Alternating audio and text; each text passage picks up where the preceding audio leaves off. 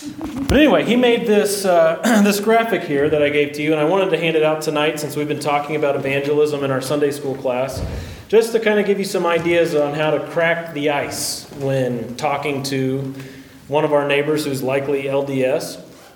This, as you see on the left side, he says evangelistic conversation starters that I regularly use.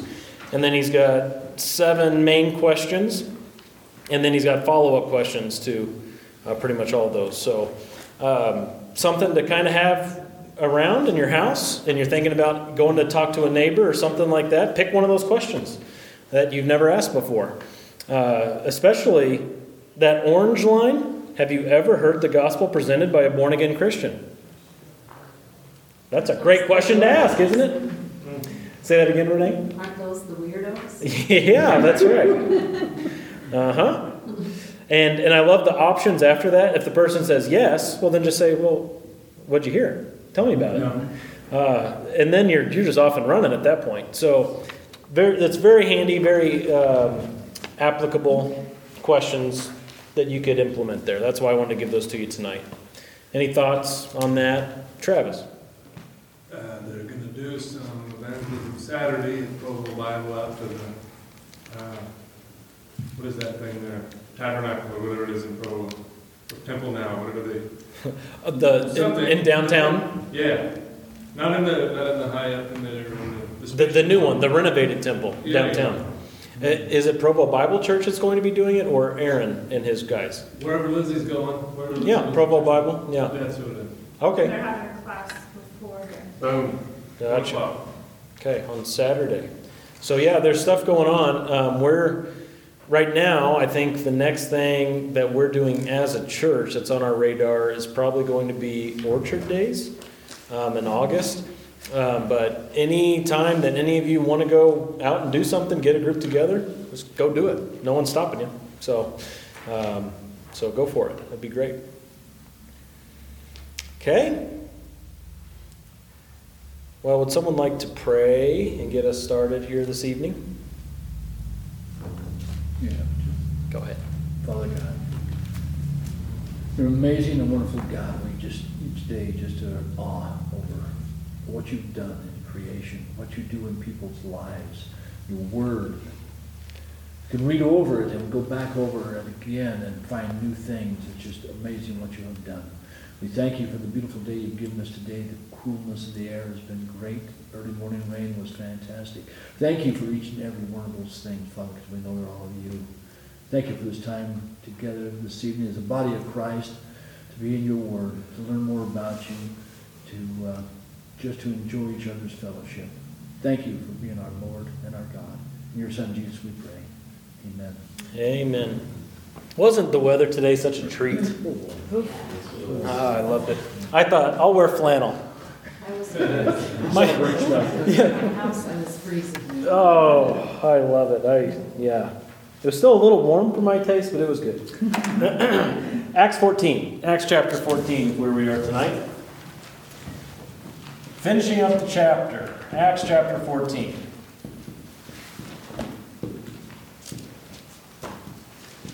Do you remember what the region that was called that we were in in Acts 14? Galatia.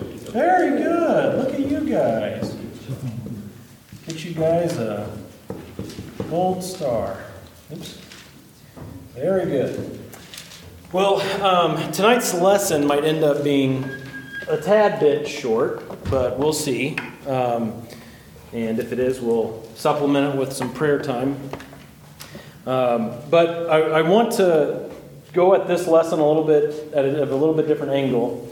I love teaching on Acts 14 and Galatia. It's something I've taught on uh, a few times before, and if you can remember all the way back in that ser- to that sermon series we did on Galatians, does that seem like forever ago that we went through Galatians? It was only 2018, I think. We were still in that book, uh, but that's neither here nor there necessarily. Uh, I love to, just looking at it from the perspective of the book of Galatians because they are in Galatia, Paul and Barnabas, planting churches. And it's less than three years later that Paul writes the book, the letter of Galatians. to the churches of Galatia. So, this is the historical record that we're in in Acts 14 and how those churches got started. And then when we read the letter to the Galatians, we're getting a different insight as those churches had developed and evolved over just a handful of years. So, I want to go over the background before we read 19 through 23. That'll be the passage we'll read here in a moment. But I want to go over the background of Galatia because that place really was unique. It was not Jerusalem. Uh, the, a lot of the book of Acts up to this point has been Jerusalem or that surrounding area where there's a lot of Jews, there are temples, there are synagogues. People are kind of on the same page religiously. Not in Galatia. Remember last week, what did they do to Paul and Barnabas last week in Galatia? Beat them with rods. Oh. They say that again. Beat them with rods, didn't they? What was it, stone? Made them what? Beat them with rods. Beat them with rods. Oh, okay. No, that happened on, on their way. That's why they went left and went to Galatia. Okay. Call them gods. Called them gods. It was the opposite of beating them. They worshipped them, right? Uh, they said Zeus and Hermes or uh, Jupiter and Mercury, and they, they wanted to sacrifice animals to them. That would never happen in a Jewish culture. They would never call out to Zeus and Hermes in a Jewish culture. But in the Galatian culture, they did. And so we need to kind of get our bearings about who these Galatians are. Uh, the Gentile culture was obviously prominent in Galatia. The Jews are kind of presented as the minority in this text as we read through Acts 14. The Jews aren't presented as the, at the forefront, they're kind of presented as the minority. And the Galatians were actually Celtic people. Not the Boston Celtics that Robert Parrish and you know Larry Bird played for, but uh, the real deal Celtics or the Gauls. If you know world history, G A U L S, the Gauls or the Gaelic people, the Gaelic Wars, Galatia, Gaelic. You ever think about how those words are similar?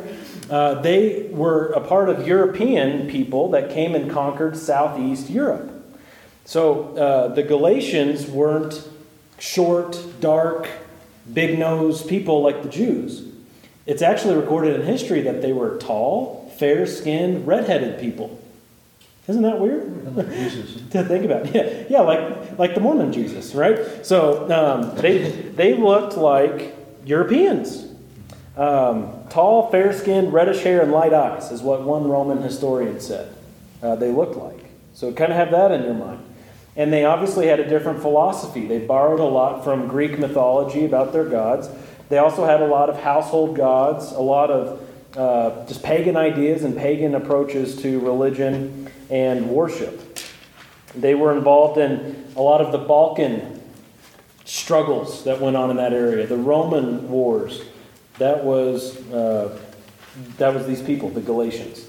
And as we read about churches being planted there in Acts 14, these are the first ever in world history, the first ever Gentile dominant churches. Because everything we've read up to this point has been Jewish dominant. And now, that, now it's different.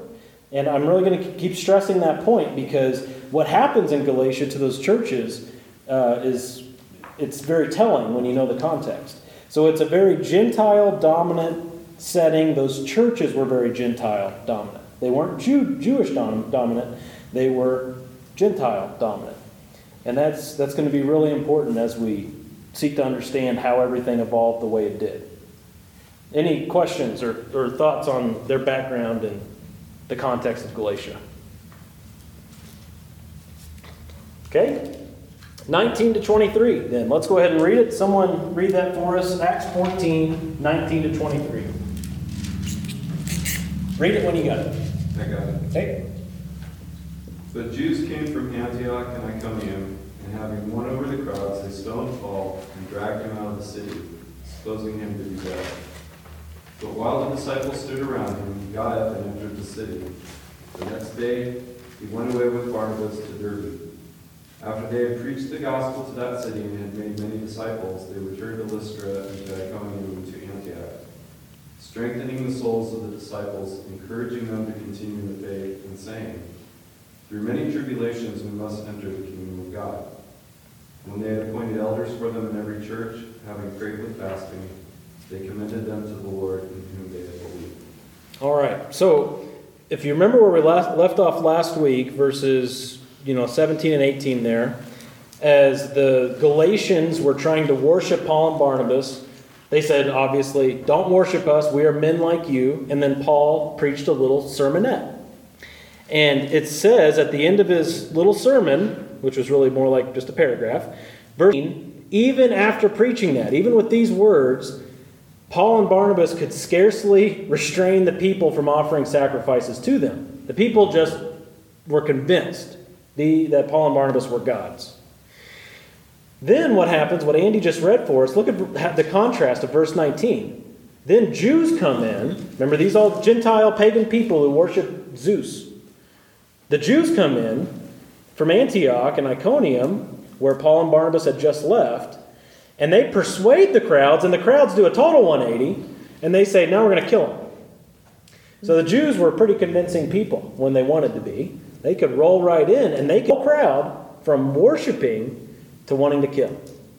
Pretty remarkable, isn't it? And they stoned Paul, dragged him out. They thought he was dead, so he must have been unconscious or, or unconscious or something. He was blacked out. But people gathered around him, verse 20 he popped up and the very next day went off to continue doing missionary work. What a guy. Isn't that something? Now, in verses 21 through 23, we see four things that they did when they would enter these pagan cities. Four things. Let's see if you can detect them in order. What's the first thing that they did according to verse 21? Preach. Preach the gospel. Very good. First thing they did was preach the gospel. And I want us to stop on each one of these and, and talk about it and think about it. Preaching the gospel. How do you think they presented the gospel in Galatia, knowing their background and whatnot? The same way that they presented it in Jerusalem? No. What would be different about it? Well, I think um, in Jerusalem, everybody would have a, a background of information. And here, these Gentiles different perspective of life. They don't have that background, so I would imagine it have to be a slower process mm-hmm. to create a better picture of understanding. Yeah, that's totally the right track. What specific part of the background would Jerusalem have that Gentiles wouldn't? The Old Testament. Exactly. Did you see, did you notice last week? Let's look again at verses like yeah, verse 15, when Paul's stopping them from worshiping. Verses 15, 16, and 17, that's his paragraph. How many Old Testament references are in there? None. He doesn't quote the Torah, does he? There's another, obviously, themes that are there. He, but he's not providing scriptures that show that Jesus is the fulfillment of the messianic prophecies. He's not quoting the Torah. But he's he's illustrating those principles in his own words. Here in a few weeks, we'll be in Acts 17. In Acts 17, Paul is preaching to uh, the people at Mars Hill. Those are all Gentiles, they're all Greeks. Do you know how many times he's talking about fulfilling Old Testament prophecy? How many times he's talking about quoting the Torah and all that stuff? Very minimal, if at all. I can't remember off the top of my head if he even quotes one Old Testament verse. Now, compare that to Acts 13 that we were just in, where Paul is in a synagogue. He's quoting the Old Testament, like line after line after line, because they are from a Hebrew background. But when he's around Gentiles, he presents the gospel in a different way. And isn't that smart and right to do that? That's called contextualization. That's the big $13 word. Contextualization. Kind of meet them where they're at? Yeah, it's basically adapting not the content of the message, but the style of presentation for your setting. So, for instance, um, a real simple way to think about contextualization is if you uh, go to a church, say you, you went to a church in the South, and every Sunday the men wore suit and tie, three piece suit, shiny shoes, and the women wore their Sunday best. Think of some of those southern black churches with the women with the hats and it's all colorful and nice. And that's how you go every Sunday. That's fine. But then you go to India and you want to plant a church in India. Are you going to be expecting everybody to wear three piece suits, shiny shoes, big, nice dresses, and all that? No. That's contextualization. In one culture, it works, in another culture, you just adapt. And so, when it comes to presenting the gospel, proclaiming the gospel, you have to think about who you're talking to.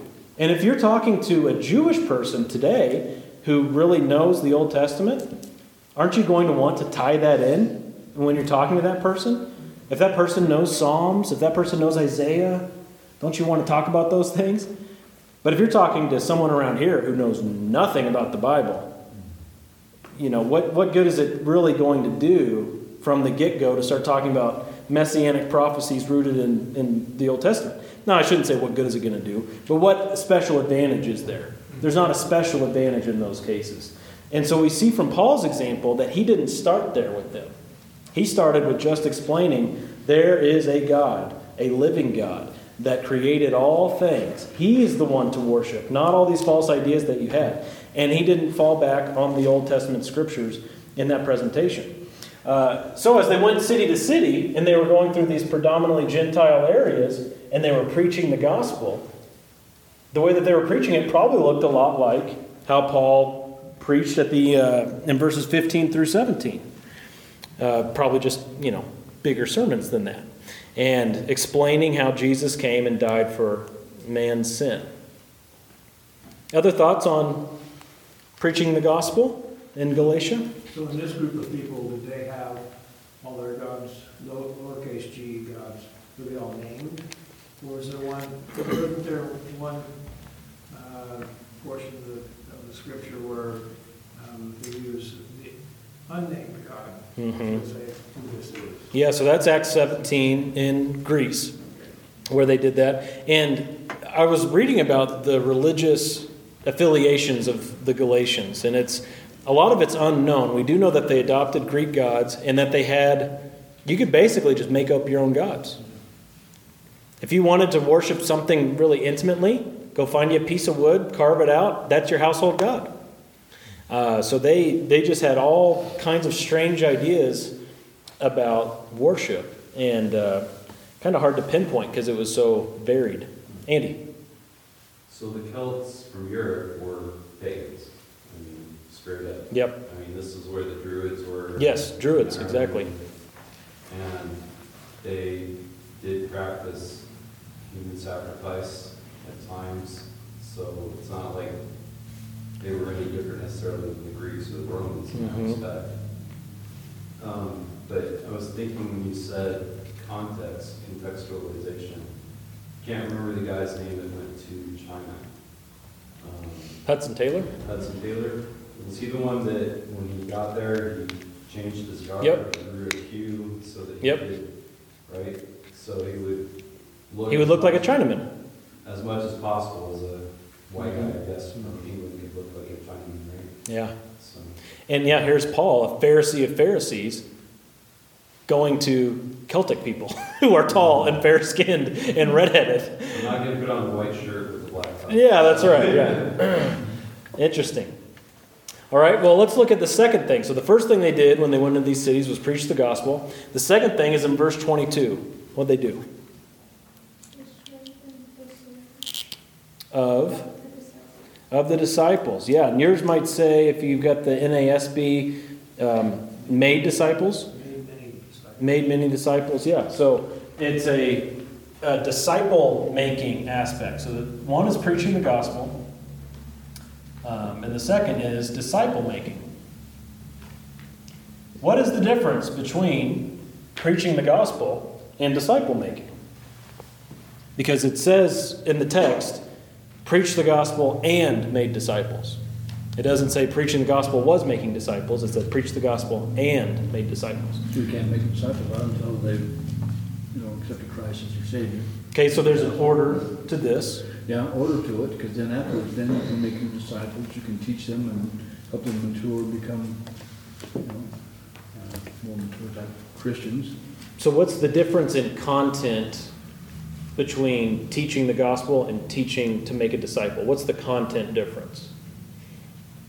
What, what, what, what's the substance of teaching the gospel versus the substance of making disciples? If we're saying these are different things, how are they different? Yeah, because the gospel, what you're, you're teaching them is, is what took place with, with God, why, you know, the, the fall of man, the sinning, Christ coming to, uh, to uh, save our souls by dying on the cross and bleeding and, and you know, and uh, this is the essence of it. Once they've accepted that and repented of their sins and stuff, now you're making disciples out of them. You're you're teaching them more in-depth stuff about God, some Old Testament stuff about Him, and what's going on today, and what they need to do to, you know, become you know, more more mature Christians. I guess would be. Yeah, yeah, good. So, um, thinking of the Old Testament, especially in their context, if we're saying when they preached the gospel, they didn't necessarily make any Old Testament references. But when they made disciples, do you think there were some Old Testament references? That's, that's the only Bible they had at that point, right? Was the Hebrew Scriptures. So you better believe they were opening it up and they were studying Genesis and they were studying Proverbs and they were going through and, and seeing what God had said and how God was uh, leading the people. And so there is a difference between preaching the gospel and making disciples. To think of it from the listener's perspective, there's a difference between hearing the gospel message and saying, Yeah, I believe that, and then living the Christian life. Because that's really what discipleship is it's a lifelong process of following Jesus. You have a thought there, Travis? Were you going to say something? You seem like a guy who has thoughts. Lots of stuff going on, you'll know, I'm enjoying the stuff. Oh, good, good. Okay, good. Um, and, and so it is a process. It's making making disciples is um, it's not something that happens once, like being born again. When you're when you're uh, experiencing discipleship, you're not being born again again. okay, you're born again one time. Uh, but being a disciple means you've you've come to know um, the Christian life. That it's it's it changes everything. And what we see here in this text is they went from preaching the gospel to making many disciples, which is uh, a necessary step. Because what good would it be if they held a big event and they preached the gospel and many believed and then everybody bailed? And that happens today all over the world. Big revivals and stuff. Yeah. Thousands, thousands and 1000s Mhm. Hundreds and sometimes thousands will come down, but you know full well that very, very small percentage ever enter a, a Yeah. church after that. Yeah, you'll see images from some country in Africa, or uh, to mention India again. India has, is big with this, and you'll see a picture of like ten thousand people that are all gathered to hear an evangelist. But you just have to wonder what happens after that. How can you even keep track of that many people coming for a one-time event? And is it good to do that so they're exposed to the gospel? Yes. Dot dot dot. but let's do it right and let's make sure that we're following up. And you gotta you gotta believe that Paul and Barnabas saw these two things as as inextricably tied together. Mm-hmm. That they would never attempt to do one without the other, and they would the order. Andy, I, was just gonna note that the difference, the gospel obviously can be presented publicly to as many people as can hear, whereas disciple making is more of a one-on-one, small group of people, something where you're intimately involved in that other person's life, yeah, right? it's it's done in your house. Yeah, yeah, yeah. Discipleship is done in your local sphere, uh, whereas you might go somewhere to hear somebody preach the gospel. Um, like I'm sure they had some sort of gatherings here. They all went back to their towns and they were being made. Okay, that's steps one and two, verse 21, verse 22. Verse 23, what's the third thing that they did?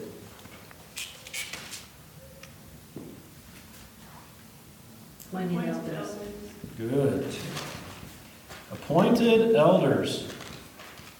Now, there's more to that phrase. When they appointed elders In every church. in every church, a plurality of elders in every singular church. Um, this was a part of the church planting strategy because uh, what's a church without a plurality of leadership? Right? This is part and parcel to the church government that's laid out in the New Testament is a plurality of leadership. And there's a lot to say about appointing elders. We're going to loop back around to that here in a couple minutes. Um, but for now, we'll just put that up there and we'll talk more about it in a second. Let's look at the fourth thing. The fourth thing is kind of there, kind of not there in verse 23. What did they do last in verse 23? He commended them to the Lord.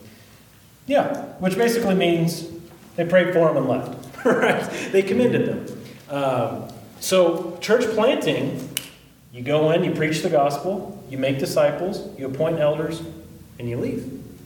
You leave. Paul and Barnabas didn't stay in Galatia to be the guys who were over that church forever, or they didn't go back uh, to you know Antioch and say, okay, but we're still. Is that Jackson? Uh, they didn't say like, you know, we're we're still in charge of you, so write us letters when you have questions, and we'll make the decisions for you. They appointed those elders as the decision makers for those local bodies, and now and then they left. Kind of a time frame do you think occurred there? That's exactly where we're going after that. So, any any thoughts or questions on this process that we see in these verses? Dean. Dean raised his hand, Yeah, I know. but you're sitting up front. Yeah, I used to back my You head. didn't see it with those eyes? Okay. Um, the part between preaching the gospel and disciple making, um, I mean, how, how do we necessarily know? And are we, are we casting pearls before swine if we're starting the disciple making beforehand? Like, we're unsure if someone's born again, because sometimes you fall into those, Yep. those relationships where they say yes, yes, yes, but the things in their life are sometimes yes, sometimes no, lots of times no, more times no, okay, yes, okay, no, no, kind of uh, Yeah. evidence. Well, it's the parable of the soils, right? Jesus talked about a sower went out to sow, cast seeds, and three of the four soils didn't work out. And in two of the four soils, or actually three of the four soils, um, something sprung up. A plant sprung up. But only one of those three was a real, true, genuine conversion. You got the one that springs up, and then persecution comes, and it's dead. You got another one that springs up, and then it gets choked out by the cares of the world. It's dead. Then you get another one that springs up and bears fruit. So, what has to happen when you're personally involved in, um, in this process with number two, you got to continually be going back here. And I, I don't care if that person has claimed to be a Christian for his whole life. You don't take a person's word for it necessarily. Um, and even if that person is a believer, you got to keep going back here. That, that believers still need to hear the gospel, right?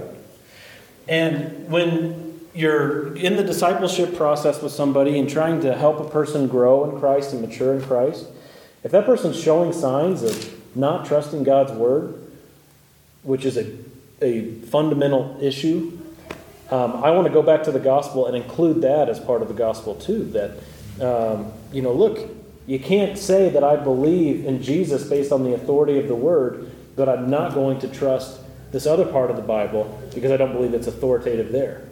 You got to keep going, keep going back to those fundamental issues through the lens of the gospel, and uh, it, yeah, it's just one of those things that will happen, and it happened in Galatia, and we'll see that soon.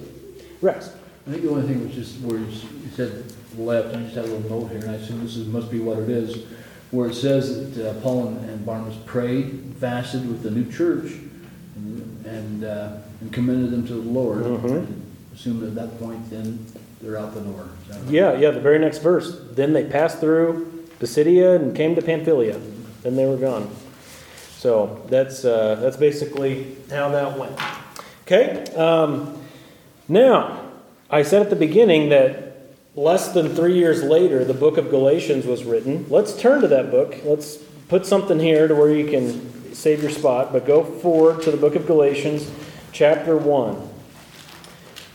So it's Acts, Romans, 1st and 2nd Corinthians, Galatians.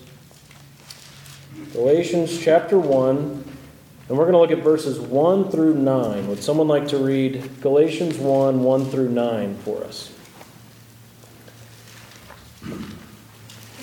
Okay, go ahead. Paul, an apostle, not from men, nor through man, but through Jesus Christ and God the Father who raised him from the dead, and all the brothers who are with me, to the churches of Galatia.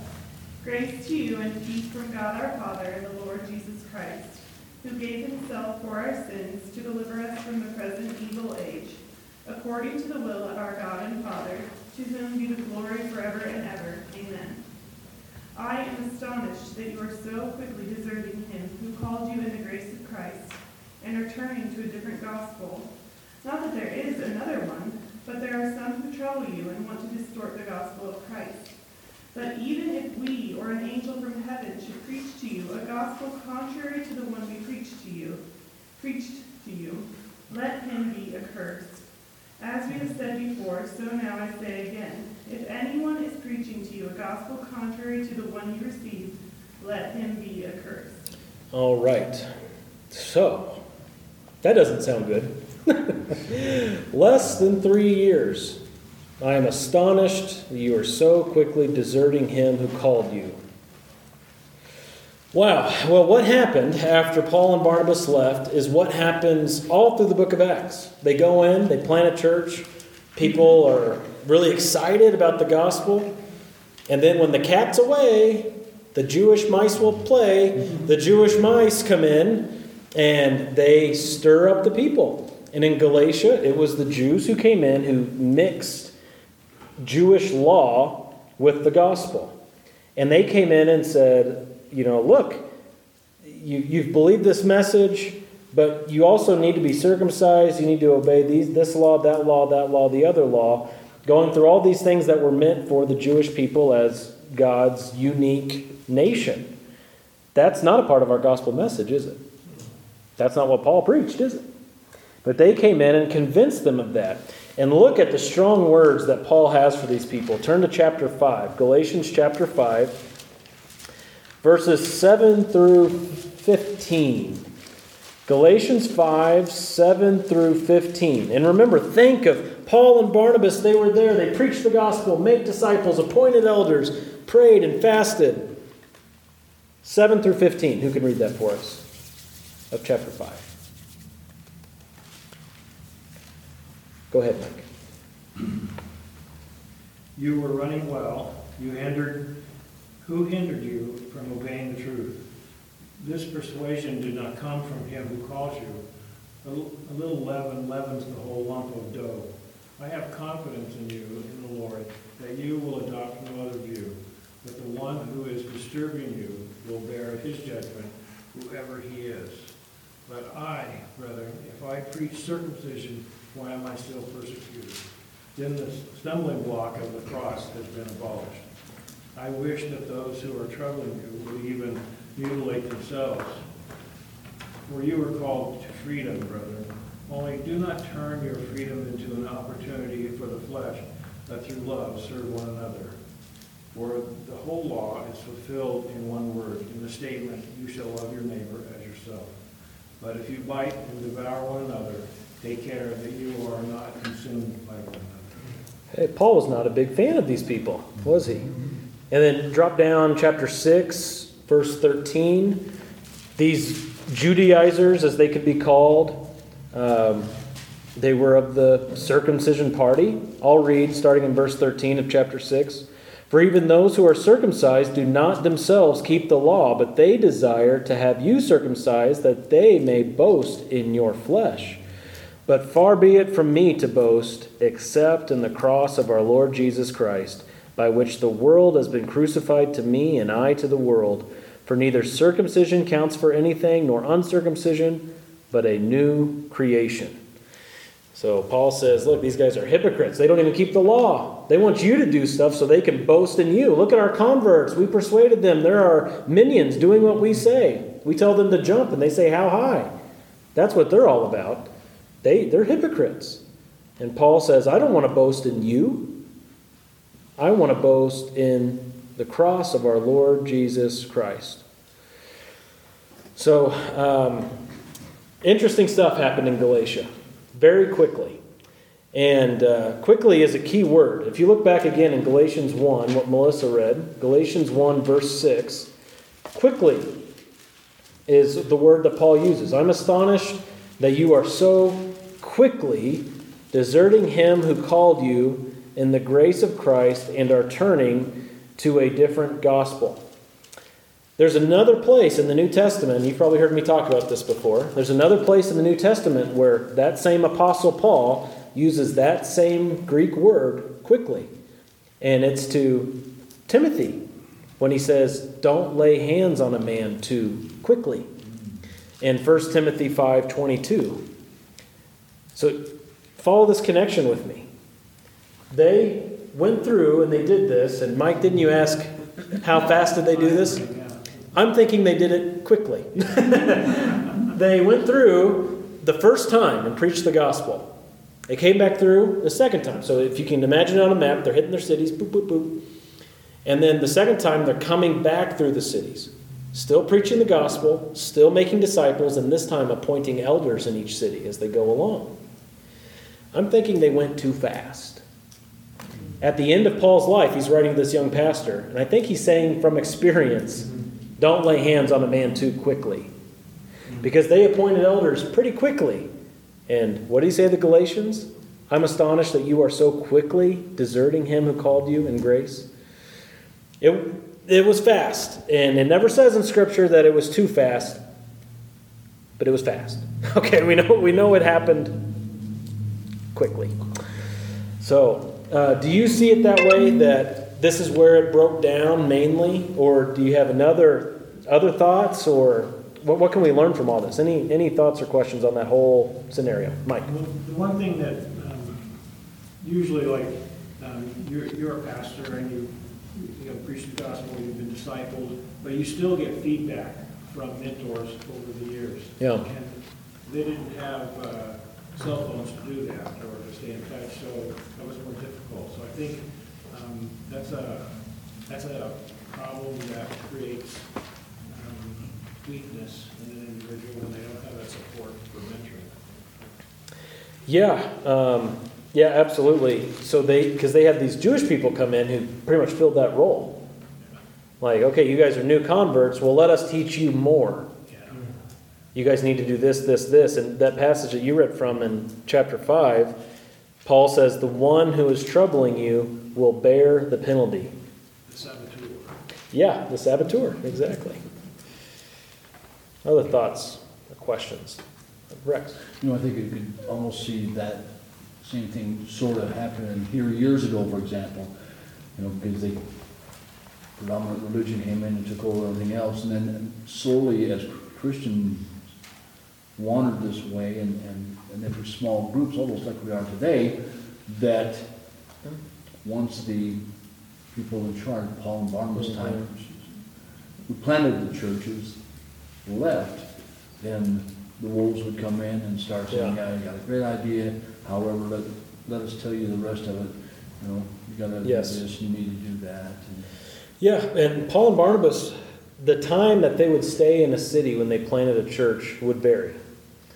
Uh, it doesn't say that they stayed a long time in Galatia, but it seems to me that it just makes sense. If you're going to a place that doesn't have a foundation of Scripture, like most places in the world today, and of course in Galatia, yeah, you just need to stay longer. The people who know what they're teaching and who have that foundation need to stay as long as they can to help the plane get off the ground before they before they leave. In Corinth, when Paul was, said, dust off his shoes, your blood's on your own hands, I'm out of here. Yeah. And he had the vision, and God said, I got people there. Was that eighteen months or something like that he stayed the second time, or did I get that mixed up? Yeah, and I don't know if I'd remember the city, but yeah, there was a place where he stayed 18 months, and I think it was Corinth. Um, and we're going to see right here in the next few cities where they go to. Look at verse 28. The next cities that they go to, Luke makes mention that they remained in this place a long time, or the mm-hmm. ESV says no little time. it was no. In those cities, it says they stayed a long time. Doesn't say that about these other cities. So, I mean, this was after Galatia Yes, then, so they undoubtedly learned some, perhaps. Yeah, got burnt on this or whatever, we've got to do, you know. yeah, yeah. Could be. Yeah.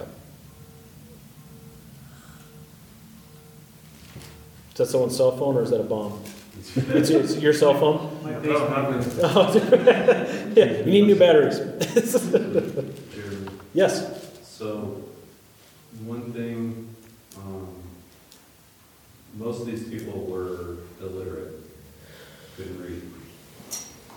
Scrolls and vellum and all that stuff that existed at the time were precious, right? Mm-hmm. The scripture that we're talking about is the Old Testament. The only people in a Gentile land that would have the Old Testament would be the Jews. Yeah. right? I mean, I, obviously this was recorded, but this hadn't gotten around yet. So we're talking basically, Yes. so we don't know how blessed we are Yes. to have, have the Bible in our hands. Yeah, the, the book of Mark is probably the first New Testament book that was written, but at this time, it probably wasn't even written yet at this point. So it's, in, other words, the point I'm trying to make is that Paul is talking about the Old Testament, the living God Yes. of the Old Testament. And he's obviously the disciple making, sharing that information. And then the Judaizers coming in and like, oh yeah, well, here's the Old Testament. Let's share with you what the Old Testament law says and things along those lines, I guess. Yeah, and I, I misspoke. Um, Mark was the first gospel written. The first letter in the New Testament, the first New Testament book, was the letter to the Galatians. Um, that one or James, they're both really close. So at, the, at this point, and, and of course there wasn't, they couldn't go down to a store and buy a bunch of Old Testaments to leave in Galatia. They couldn't scan scrolls. Maybe they copied some things down. But you can understand as Paul and Barnabas left, the people with the scriptures are the Jews. They come in, we have the scriptures, we can teach you. And what and they're going to teach them law and take away their freedom in Christ and cause them to be in slavery to something other than Christ. So, they wanted them to suffer just like they were. yeah, yeah, dragging them in. What uh, what lessons can a local church today learn from all this? And this is this lesson's taking a lot longer than I thought it would. That's good. What uh, what lessons can we learn today from this whole ordeal with the Galatians? It's been at least fifty years before your church graduated. No, that's not it. No, no. Not too quickly. Yeah. yeah, not too quickly. Now you know what's interesting about that? Paul told Timothy, like I said, 1 Timothy 5.22, don't appoint a man too quickly. But what did he say to Titus? For this reason I left you in Crete, that you would appoint elders. Get it done. He tells Titus, get it done. He tells Timothy, slow down. So we don't know what that process looked like for them. We don't know what not too quickly means. Does that mean one year? Does that mean 10 years? Does that mean we don't know? So we got to figure that out. Melissa. But it is interesting that they, he left Titus behind, so Titus could do more training before appointing elders Mhm. theoretically, whereas with these churches, he didn't leave someone behind. They were just gone. They He out of appointed the elders and then he left. Yeah, they felt well. They felt confident, apparently, that these were real deal disciples. And that's why Paul says in uh, this was in Galatians. Oh man, I oh yeah, I, I have it written down here. Galatians 4, 12 to twenty. Um, I love this phrase by Paul. It just shows. Obviously, he was inspired when he was writing Scripture, inspired by God, but that didn't take away his humanity. He, there's there's a real element of a human struggle here. Uh, Galatians 4, starting at verse 12, Paul writes, Brothers, and he calls them brothers still. That's important to notice. He doesn't write them off and say, You guys are all going to hell, I was wrong. He still calls them brothers. I entreat you, become as I am, for I also have become as you are. You did me no wrong. You know it was because of a bodily ailment that I preached the gospel to you at first.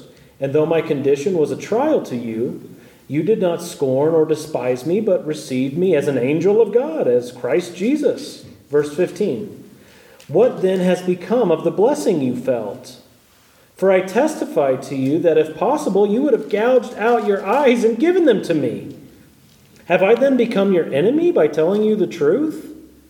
They make much of you, the Judaizers, but for no good purpose. They want to shut you out, that you may make much of them. It is always good to be made much of for a purpose, and not only when I am present with you, my little children, for whom I am again in the anguish of childbirth until Christ is formed in you. And I lo- listen to this verse. I wish I could be present with you now and change my tone, for I am perplexed about you. He thought, obviously, that they were doing well. Real deal disciples who loved Jesus, who were going to live the Christian life. And then it all fell apart. Do you think that he had that perspective because how fast his conversion was? It could be, but even then, he spent 10 years in Tarsus. Right, but he went from persecuting Yeah. to worshiping. And he was an Old Testament master. Right, exactly, so he had that, that present background. Yeah. Yeah, it could have just been as a church planter. He was cutting his teeth on, on because we got to realize too, he was called to the Gentiles, and this is his first time planting churches among Gentiles. It- Just because he was an apostle, that doesn't mean he didn't make mistakes. He wasn't Jesus. Okay? Mm-hmm. So he was cutting his teeth on learning all this. And he was inspired by God when he spoke under the authority of God. He was able to perform signs and wonders, but he wasn't sinless and he wasn't perfect. And I think we're seeing here, he's just learning. So is this part of his first missionary journey? Yes. That- Yep. Okay. hmm Then that, that all kind of makes sense, like you said, in that learning process, and then as you see it later, where the things that he did different, as we read about the other churches that he had had planted and stuff. Yeah. It's gonna be so amazing, so interesting to be able to sit and talk with him Yeah. today and, and ask this. Did you mess up in Galatia? Yes. What would you do differently if you could do it again? Uh, it'd be interesting to know now. It'd be helpful, but we can ask them when we get to heaven. All right, so I want to finish this conversation. Let's read um, 24 to 28, Acts 14, 24 to 28, and then I want to just chat about a few things as we wrap up. So, would someone take those five verses for us? Acts 14, 24 to the end. Got it? Okay, go ahead. Yes, you. All right, twenty-four to the end. All right, after going through Pisidia, Mm-hmm. They came into Pamphylia, and when they had preached the word in Perga, they went down to Italia. Italia? Yep. Uh, from Italia, they sailed back to Antioch, where they had been committed to the grace of God for the work they had now completed. On arriving there, they gathered the church together and reported all that God had done through them and how he had opened the door of faith to the Gentiles, and they stayed there a long time with the disciples. All right, so they're headed back to Antioch. That's where they were sent off on this journey in the first place. And as they're heading back and they're stopping in these strange sounding cities, what were they doing? Does it say? Verse 25, what, what were they doing? Spoken the word. Yeah, they were preaching. As they're going through the cities, it's not like, okay, it's time to go home, we've done our duty, and then they're just going to fly through these cities without stopping to preach the gospel. Hey, there are cities on the way back. we got to stop there too and preach the gospel. They had to pay for their meals, so that's what they're doing. yeah, yeah. so um, they're preaching the gospel. And uh, what did verse 28 say about how much time they spent? When they got back to Antioch, they spent a long time. That didn't happen in Galatia. they didn't say they spent a long time in Galatia. It said they, um, they were there and then they left. And notice in verse, was it verse 27? Look how God centered their speech is. What are some things that show how God centered it is? And they reported all the things that God had done, Good. And? how he had opened the door of faith. Yes. Who's doing the work? God. Yep. Do we talk about it that way? That's something to think about in your personal speech. Uh, think about how you talk about uh, the ups and downs of life. Is it God doing it, or is it just it just happened? Um, I'm trying to talk and write at the same time. I'm not going as fast. the second point I want to make in all this so everything happened fast in Galatia. Point number two is joyfully experience the ups and downs of the Christian life. So, Christian can be abbreviated with an X at the beginning because the Greek word for Christ is our letter X. That's what that is because I didn't want to write it all out. But I could have written it all out because the time it took me to explain it kind of canceled out the time I saved. So, um, yeah, it says that God was the one who had done things among them, and God was the one who opened a door of faith to the Gentiles. Now, knowing what we now know about what happened to the Galatians, knowing that they so quickly turned away, this is kind of painful to think about, isn't it? They came back and they were celebrating with all these people. There was all this conversion, all these disciples were made. It's going off, it's going so well in Galatia. Woohoo! And we know, well, just give it a couple years. How do we process that as Christians? And how, what do we learn from that? Because surely you've known people that you've celebrated some spiritual victories and you've seen some positive things happen spiritually, and then give it a couple years. How do we process that Christian life? Go ahead. Well, how you process that is uh, they went out from us to show they were never of us. Sometimes, Paul still called the Galatians brothers. Right. Well, we're still humans and we still sin. I mean, the Christian life, I think if you looked at pretty much anyone's, can be an up and down process. Not everyone um, gets saved and lives for Christ the rest of their life with no mistakes. Well, yeah, right, yeah, yeah. You know, I mean, it happens. Mm-hmm. Mm-hmm. And a lot of people come back, you know. Yes, yeah, Melissa? They make a goof. A, a good counseling technique for those people is to bring them back to the gospel, that like, just like Paul did with the Galatians, and how we're taught all throughout scripture, like to remember, go back, to, re- to go back to the beginning. Mm-hmm.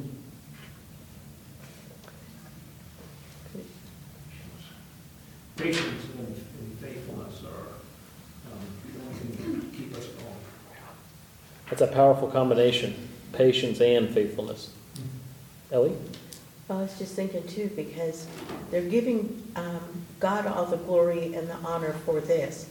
But as human beings, we go, wow, we work so hard on Mm. these people, and now they've slipped away, and we're thinking more highly of ourselves, and it's not us. Or getting upset, we wasted our time. Our time, yeah, and so I'm thinking in that sense. Mm. So keeping things God-centered actually helps us stay balanced over time. As people might fall away, we recognize it's all God's doing. He's the one who gives faith. It says right here, He's the one who opens a door to faith. And He's the one who's in control of these things. And so if we keep our worldview God-centered, that'll help us. That'll anchor our souls, won't it? Dean? And faith is listed also as a gift of the Holy Spirit. And as you learn about that, it's in a sense that some people have it a lot more than other people do. And there's, there is weak faith in a brother or sister. Yeah. Yeah, absolutely. Good. Lots of good feedback. Yeah, I want to give you just three things. Um, I think you guys may have hit all these different points, but um, one thing I want to encourage you in is simultaneously do these things celebrate spiritual victory and grieve over waywardness. You can do both. You can celebrate any kind of positive spiritual traction that there is, while also grieving over waywardness. Because what, what tends to happen is if you go through an experience like Paul did with the Galatians, where you were intimately involved in someone's life and then that person does something crazy, turns away. You can get so jaded that from that point on, you're never going to celebrate someone's salvation again. You're always going to look at it and say, Yeah, I don't believe it. Or, yeah, I'll, I'll give it five years and see if it's still real. That's not our application from this. We have to maintain simultaneously, celebrate positive spiritual things that God does, and at the same time grieve over waywardness. You do both. And so you don't want to get so jaded that you don't celebrate, and you don't want to get so naive that you're never skeptical, or you're never grieving over that. You think, well, they prayed the prayer, so they're fine. Okay, that's that's the other ditch. All right, so we, we got to simultaneously do both. Were Do you have? Just again, then the learning process, like you said, he, they didn't have anybody to go to, mentors themselves. I mean, obviously, they learned what they get from uh, God through the Holy Spirit, whatever. But still, uh, as they learn that process of, and, and come back and we see this, and said, we, we've got to have somebody there. We're going off, we're planting Yeah. churches, we've got to leave somebody there to, Yeah. to keep our, their thumb on the people. Yeah, because even though it is obviously God doing the work, Mhm. we have a stewardship aspect. Yeah. And a, a good stewardship from that is to learn about how would God have us, how would God use us um, in a different way to help people. Uh, a second thing that I want to encourage you with contend with those who turn away in a brotherly, sisterly, loving way. So, as, as we see in uh, Paul's letter to the Galatians, he didn't give up on the fight. He was willing to go back through and re explain things. He was willing to push them, challenge them, and to say things that would wake him up a little bit. He didn't just say, It's not my place, or I give up on that, those people. He didn't say any of that stuff. He still contended for their souls. And then, third, speak honestly with people. Paul's language in his letter to the Galatians, like I said, you just you see so much of Paul's personality, his human struggle, humanly struggle in that letter. I cared for you all so much, and you cared for me. You would have plucked out your own eyes and given them to me. He was just speaking to their hearts from his heart. And we need to do that too in the midst of these ups and downs of the Christian life. And we can joyfully experience those if we have a, a biblical, balanced worldview on this, okay? Final thoughts or questions?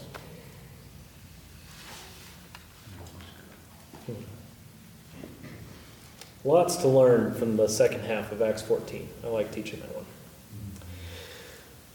Okay. Well, Andy, you want to close us in prayer?